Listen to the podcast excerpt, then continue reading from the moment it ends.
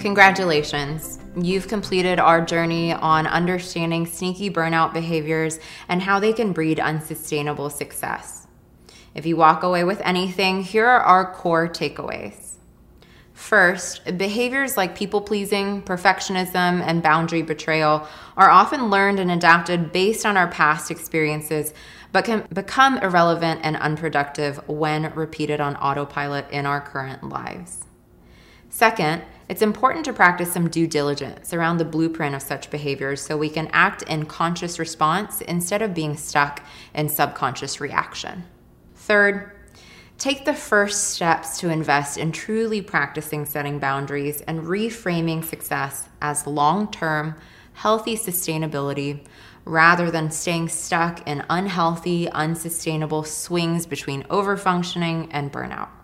Want to keep the conversation going or share the impact of what you've learned today? Head to the Social Spark link in this journey to see ideas and prompts to keep the conversation going within your circle of teammates, friends, or family members. As we wrap up, I again want to acknowledge that this can be really hard, complex, tender work.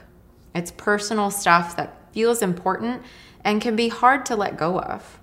That's where I like the phrase, you don't have to eat the whole apple in one bite.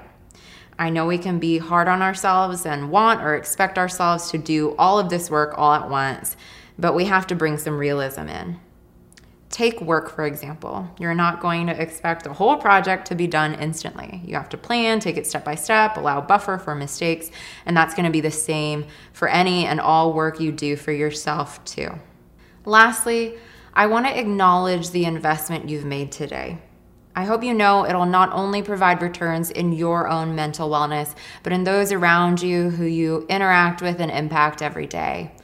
That's again just the beauty of this work that when you invest in your mental wellness, it'll benefit and touch those around you, whether that be in just the way you show up as your best self or the way you set an example and can even teach others on this journey in this work too.